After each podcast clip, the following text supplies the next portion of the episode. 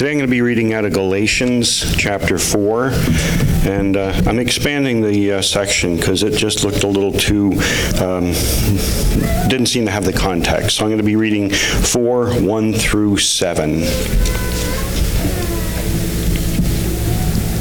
I mean that the heir, as long as he is a child, is no different from a slave, though he is the owner of everything, but he is under guardians and managers until the date set by his father. In the same way, we also, when we were children, were enslaved to the elementary principles of the world. But when the fullness of time had come, God sent forth his Son, born of a woman, born under the law, to redeem those who were under the law, so that we might receive adoptions as sons. And because you are sons, God has sent the Spirit of his Son into our hearts, crying, Abba, Father. So you are no longer a slave, but a son. And if a son, then an heir through God.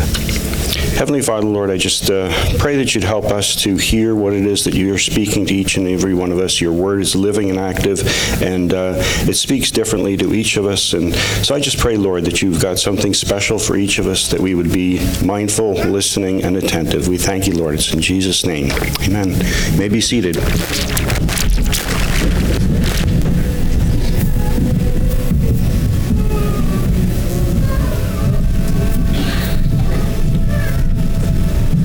So it's nice to be among friends. It's great to see you all. So thanks for the honor and privilege, Aaron, to be here. As Aaron mentioned, we're starting an Advent series, two churches combined. So today we're going to look at the topic of agony. Next week, Aaron will be preaching on assignment. Then we'll be looking at announcement, arrival, adoration, and anticipation. So again, my assignment today is a message on agony. Probably if you knew there was a sermon on agony, you would have skipped church today, especially in light of the fact this is Advent. We're supposed to be really excited. But I want to argue that we can't appreciate Advent if we don't understand the reality of agony because of sin. We're going to have a very surface level understanding of the person and work of Christ if we don't understand the nature of agony because of sin. I looked up the word agony, and Merriam-Webster dictionary defines agony in this way: intense pain of mind or body, the struggle that precedes death, a violent struggle or contest. I think you know this. I'll be Mr. Obvious several times today, but our lives on this side of heaven experience significant agony. We could go around this room for hours and probably even within the last year just share some of the agonizing realities of our life, even this year. Why do we talk about agony when considering Christmas? Well, one of the reasons is the Christmas story is so wonderful in that the coming of Christ gives us hope, and he is the one alone who in his agony has relieved our agony at the cross. The Christmas story is about the coming of the Savior, Jesus Christ, who relieves agony for those who trust in him all the way to heaven. And so our call as believers is to persevere. Some of you may be in danger next year of not making it because of the trials come in your life. So brothers and sisters, I want to encourage you to continue to persevere and look to Christ. Agony is due to sin entering God's good creation. And in the birth narrative in Matthew 1, we read, "She will bear a son, and you shall call his name Jesus, for he will save his people from their sins." Let's ask God in prayer to reveal himself to us, and that we would cry out to our Father in heaven. Help us, Lord Jesus. Father, I would be a fool to guess at even some of the significant agonies that have gone through the people's lives in this room this year, even now. But you know, Lord Jesus is a great high priest who understands our weaknesses, and he brings relief to those who draw near to him. So Lord, today, we are crying out to you, our Abba Father. Help us. May our eyes grow wide to the beauty of Christ, who in his agony relieved the agony of all who would call upon his name. So, Lord, for any of my unbelieving friends, may today be the day of salvation, that they cry out to you, have mercy on me. For those of us discouraged believers, we pray that your Spirit would open our eyes and remember the good work of the Lord Jesus to relieve us from agony, and that one day we will be in the new heavens and new earth, where there will be not even a hint of agony. So we look forward to that day. Help us to persevere all the way to the end. Amen. I don't have to tell you the obvious reality that this life includes agony. Because of Genesis 3, there is significant agony. As I was writing this sermon this week, I got a text from a friend who's a pastor in Connecticut to find out that his 28-year-old brother died of overdose. The day hadn't ended when Pastor Billy Jones from the Baptist Fellowship called to tell me that his brother died in a murder-suicide. There is significant agony in our world.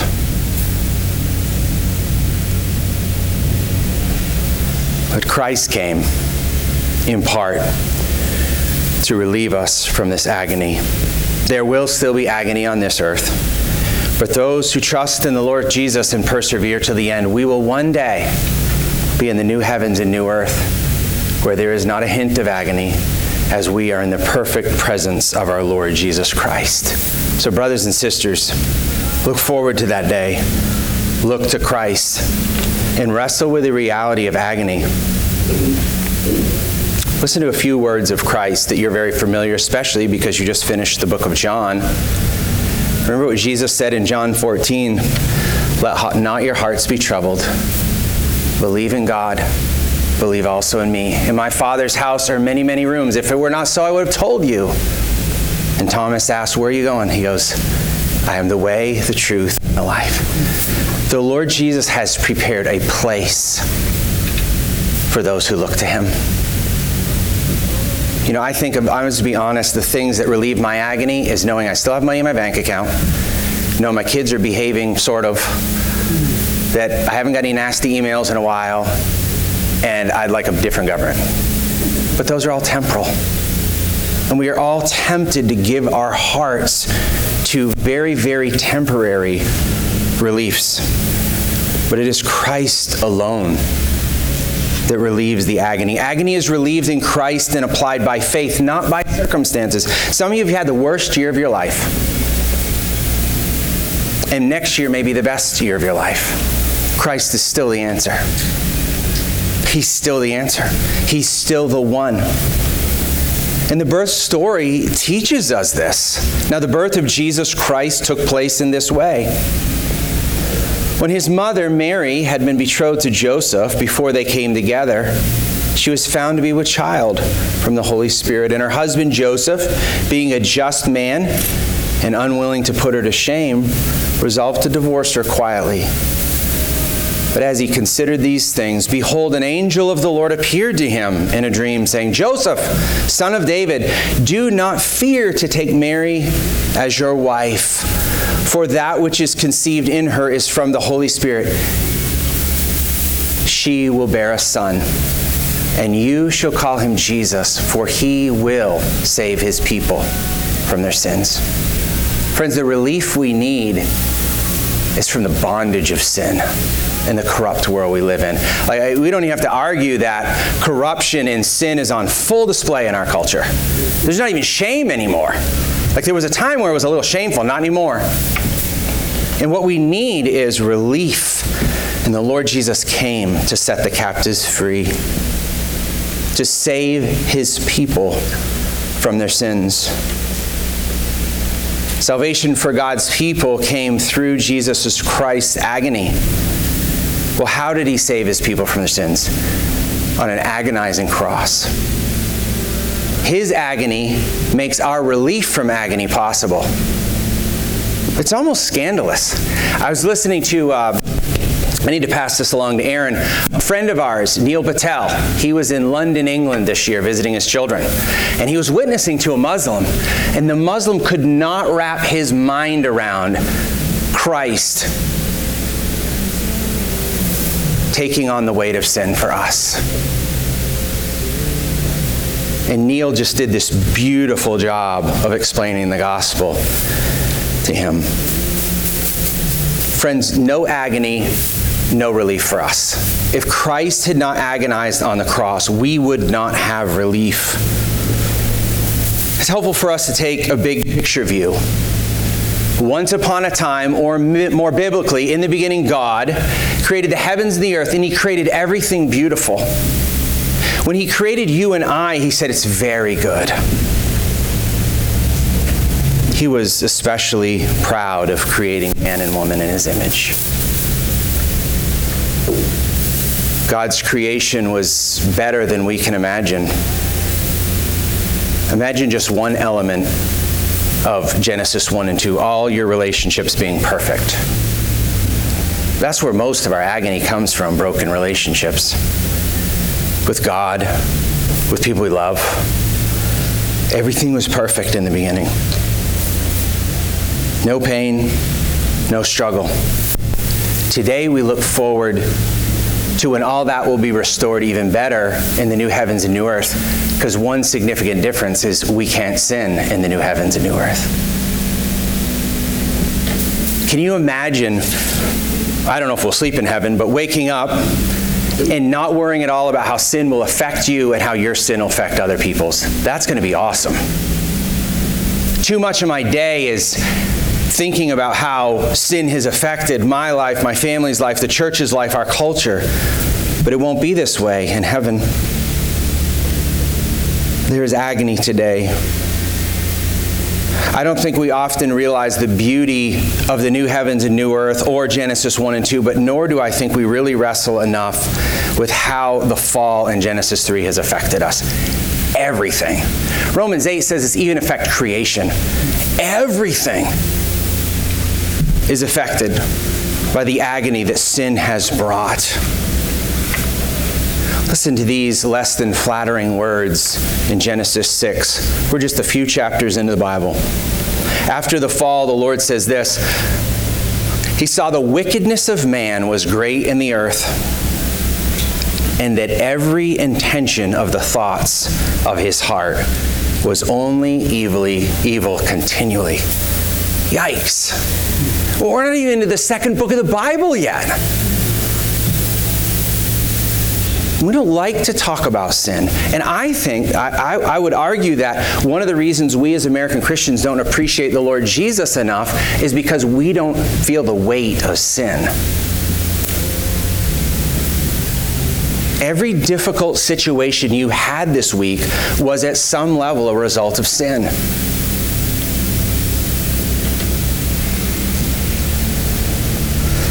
Wayne Grudem says, the history of the human race as presented in Scripture is primarily a history of man in a state of rebellion against God and of God's plan of redemption to bring man back to Himself. Apostle Paul said, abhor what is evil and hold fast to what is good. You know what's good? The Lord Jesus. So we hold fast to Him. The Bible is a story of redemption, including the incarnation, which we celebrate at Christmas. God becoming a man to redeem His people from the slave market of sin. This redemption is hinted at in Genesis 3. Genesis 3:15 reads, I will put enmity between you and the woman, and between your offspring and her offspring. And he shall bruise your head, and you shall bruise his heel. So the gospel is hinted at. Right after the fall, God's so good that He reveals there's hope to come, even in the very chapter where Adam and Eve rebelled against Him. Derek Thomas says this in reference to Genesis 3:15. A principle that runs throughout the Old Testament a redeemer who would be a descendant, a seed of Adam and Eve. God is doing something in the history of Israel that has its genesis in a promise given in Eden. When Mary discovers that she is expecting a baby, Gabriel announces to her concerning her future son, "He will be great." Luke 1:32. It's not the woman who conquers, but her seed. God will redeem his people from their sin. From the earliest times, Genesis 3:15 has become the proto-evangelium, because it is the first note of God's redemptive intention following the fall in the Garden of Eden. The heel of the Savior will be bruised. Clearly, this is a metaphor that in the context is to be contrasted with the blow the serpent receives, the crushing of his head. But it is immediately apparent what this involves: the shedding of substitutionary blood. Blood needs to be shed for sin to be forgiven. Hebrews 9:22, without the shedding of blood, there is no forgiveness of sins. We need to understand that all agony is because of sin and finds its root in human history in Genesis 3. And all relief comes from the Lord. I think it'd be really helpful if all of us just were honest about where we look for relief other than the Lord Jesus. I, like most honest men, will admit I have a very low threshold of pain. My wife is way tougher than me. For you men that think you're tougher than your wives, you're probably deceiving yourselves. First hint of a headache, I run to the medicine cabinet to get a couple of acetaminophen. It's like, I don't like any level of pain. Now, I think it's fine to take any acetaminophen, but it often reminds me of how quickly, when trials come my life, the first place I go to is not the Lord Jesus. I often look for other people to affirm me, especially if it's wrong thinking. I try to justify myself or blame shift like Adam and Eve did. Friends, we need to run to the Lord Jesus for the relief of our agony. Because in the end, for those who persevere, we will experience the greatest, most unimaginable relationships in place in heaven. Agony is a reality. Run to Christ. Again, the definition from Webster: intense pain of mind or body, the struggle that precedes death, a violent struggle. If God had not sent Jesus, born of a virgin, to dwell among us, he would have not experienced the agony on the cross, and we would not have the relief that we need. I want to be really gentle, and I want to speak to my unbelieving friends, but I want you to hear me. The agony you will face if you reject Christ on this earth is unbearable.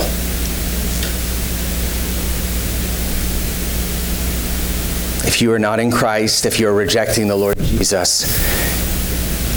the agony you have today is very light. I heard a preacher say once that one of the worst things about hell is its solitary confinement for eternity.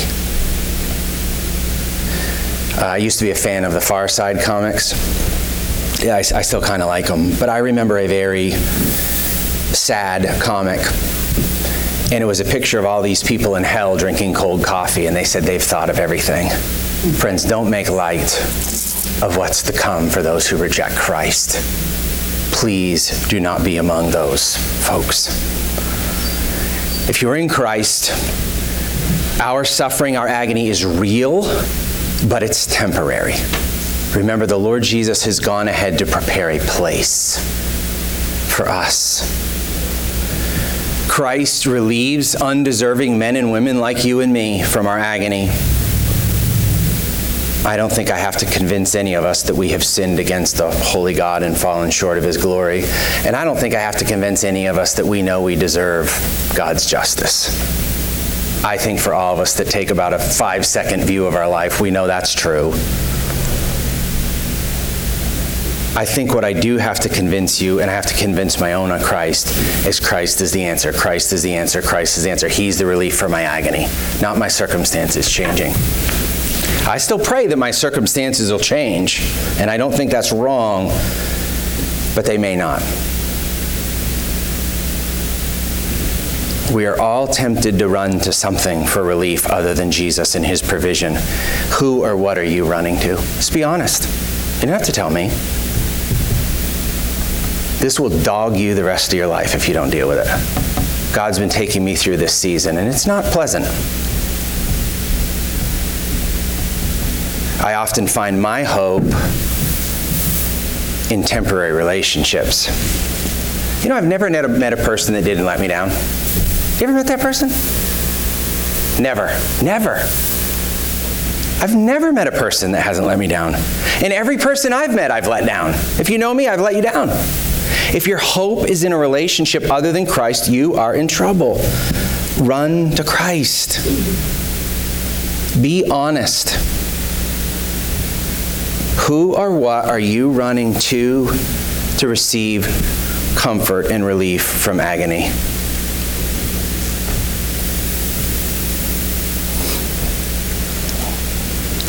I will tell you that I find that a lot of people, when they're agonizing, they run away from the people who can help them. Don't do that. I find that the conversation going on in my head unchecked is not a very good one. And I think that's true for you too. Remember when Adam and Eve brought agony on themselves, what did they do? They ran from God. And that's what you and I do. We don't only run from the Lord, we run from each other.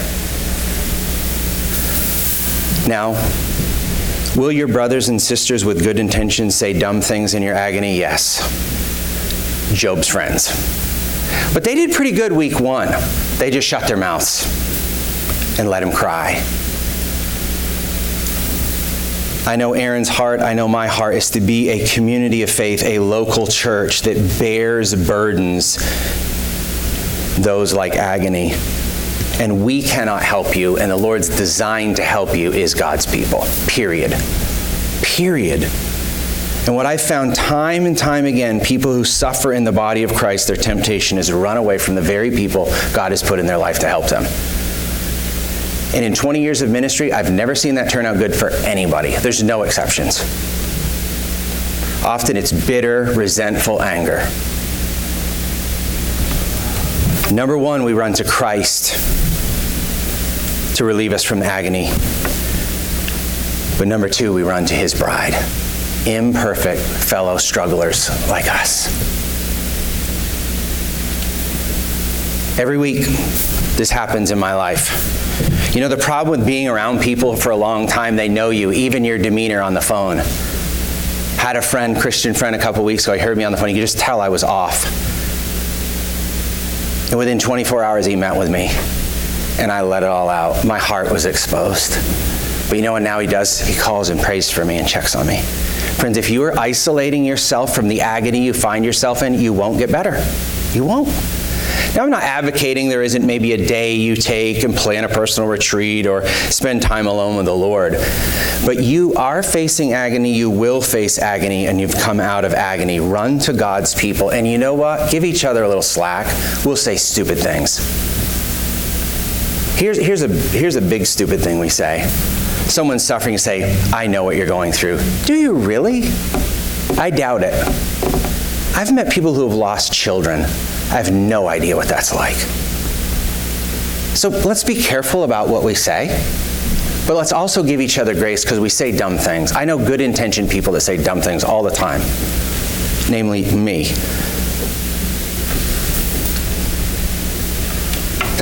That wasn't even in my notes. We're all tempted to run to something for relief other than the Lord Jesus and his provision, and one of his provisions is the church. It's you guys, the ministry you have to each other.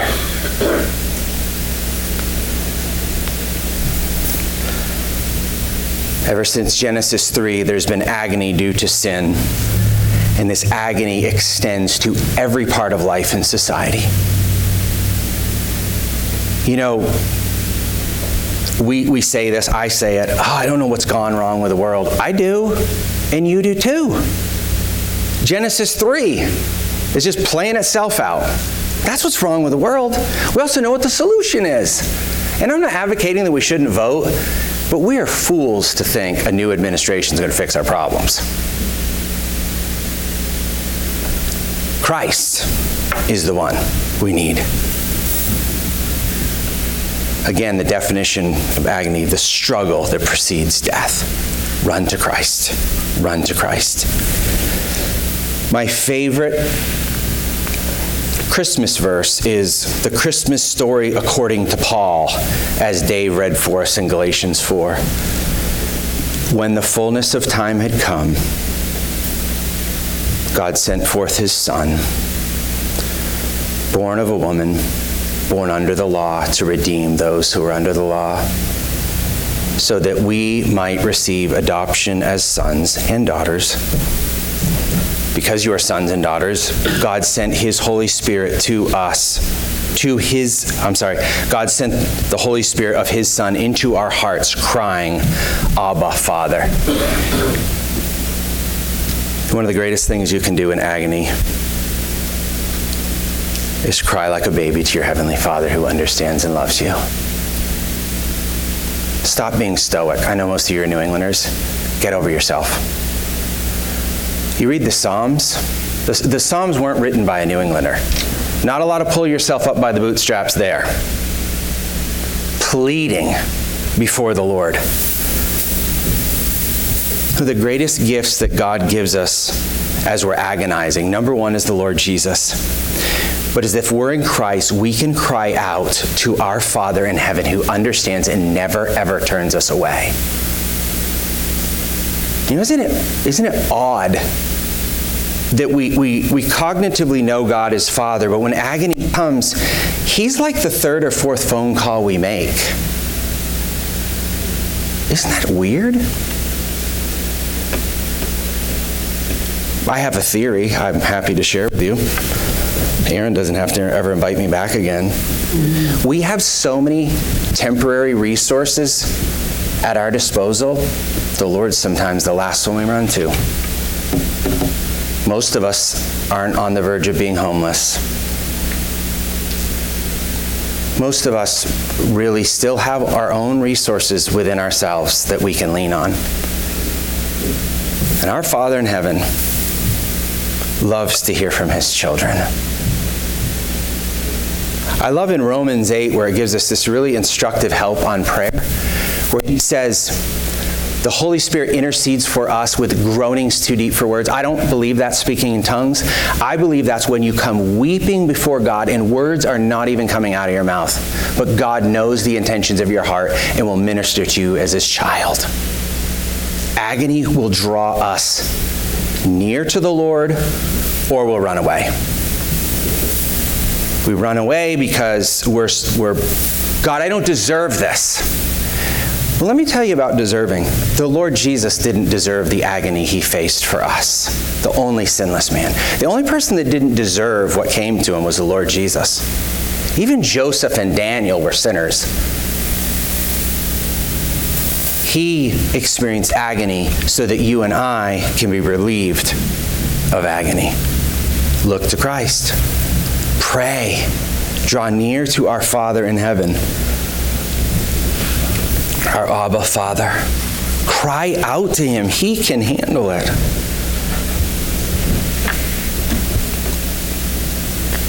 For I consider that the sufferings of this present time are not worth comparing with the glory that is to be revealed to us. For the creation waits with eager longing for the revealing of the sons of God. For creation was subjected to futility, not willingly, but because of him who subjected it, in hope that the creation itself will be set free from its bondage to corruption and obtain the freedom of the glory of the children of God. For we know that the whole creation has been groaning together in pains of childbirth until now. And not only the creation, but we ourselves, who have been the first fruits of the Spirit, groan inwardly as we wait eagerly for adoption as sons, the redemption of our body. For in this hope we are saved. Now hope that is seen is not hope. For who hopes for what he sees? But if we hope for what we do not see, we wait for it with patience. I had an intriguing conversation with my unbelieving neighbor at the post office the other day. We were talking about patience. And he says, patience is not really patience until it's been tested. And I'm like, yikes, he's right. It's very biblical. Our relief from agony and the consequences of sin, the answer is in Christ. We know that. Romans 8 says even creation looks for relief. And there is relief due to the cross of Christ. Yes, there's still agony today. Romans 8:18, my favorite verse on suffering. For I consider that the sufferings... Notice Paul doesn't say suffering. You know, I have this stupid notion that when I go through a trial, I'm like, good, I got that over. Now I'm free and clear till I get to heaven. Like, it's like, if I can just get over this, everything will be good. Paul says sufferings, plural. And he says, I consider the sufferings of this present time are not worth comparing with the glory that is to be revealed to us. Friends, we don't think enough about heaven. We don't think enough about heaven.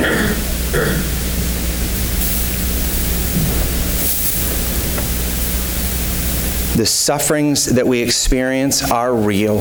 They're painful. But they pale in comparison to what's to come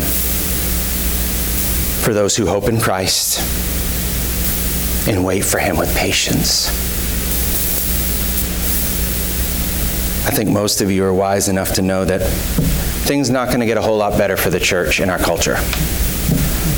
You might be holding on to some glory days, and you may be right and I may be wrong, but if we don't buckle down now and find our hope in the right place, we're going to get destroyed when it really gets hard. I mean, let's just face it, we're on borrowed time of even meeting corporately like this. I mean, our brothers and sisters in persecuted land, they understand this. They have for years. Jesus Christ's agony makes our relief possible. Please hear that. Jesus' excruciating agony is incomparable. No one suffered like him. Jesus suffered every form of agony. Physical, emotional, spiritual, relational, all to please the Father and save His people from their sins. I have other scriptures to share. We think of the agony in the Garden of Gethsemane when Jesus says, Father, if it's possible, let this cup pass. Jesus knew it wasn't possible. He knew this is what He was called to do. But the thought of He, Jesus, who knew no sin, becoming sin for us was the greatest agony of all. The physical pain was bad, but nothing like the Holy Son of God for a moment having the Father turn His face away from Him. Being on that cross all by Himself. Because He who knew no sin became sin for us.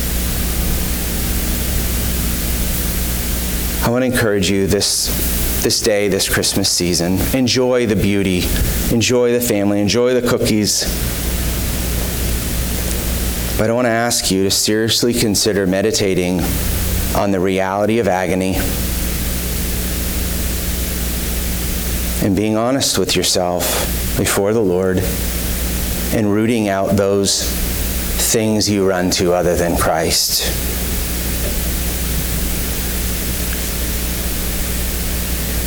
My thing I run to is the people I love and care for doing well, however I define that. And so I get unearthed when the people I know and care about are not doing well, spiritually otherwise. And I lose sight of Christ. If we are to fully appreciate the Christmas story, we must be honest about our agony that is a result of sin And we must also continually renew our minds with the beautiful, sufficient relief that comes in and through Jesus Christ, today and finally and completely in eternity. Cry out to our Father in heaven. He loves you. He cares for you, and he can handle it. I've never seen a place in Scripture, and I've never experienced in my life when I've humbly cried out to the Lord. He says, I'm busy. Not now. Good parents don't do that.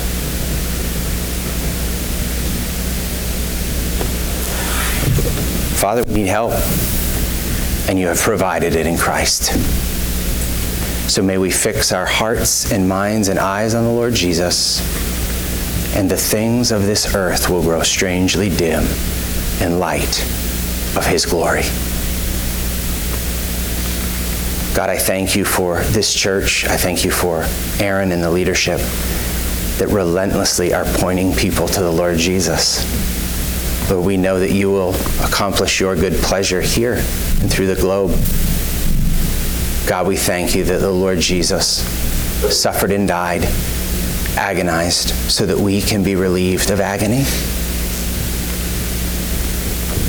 And Lord, we pray, as your people have for centuries, come, Lord Jesus, come. We look forward to your second advent.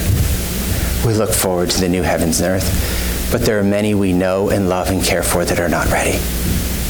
So God, have mercy on them. Bring many to yourself. We ask this in Jesus' name. Amen.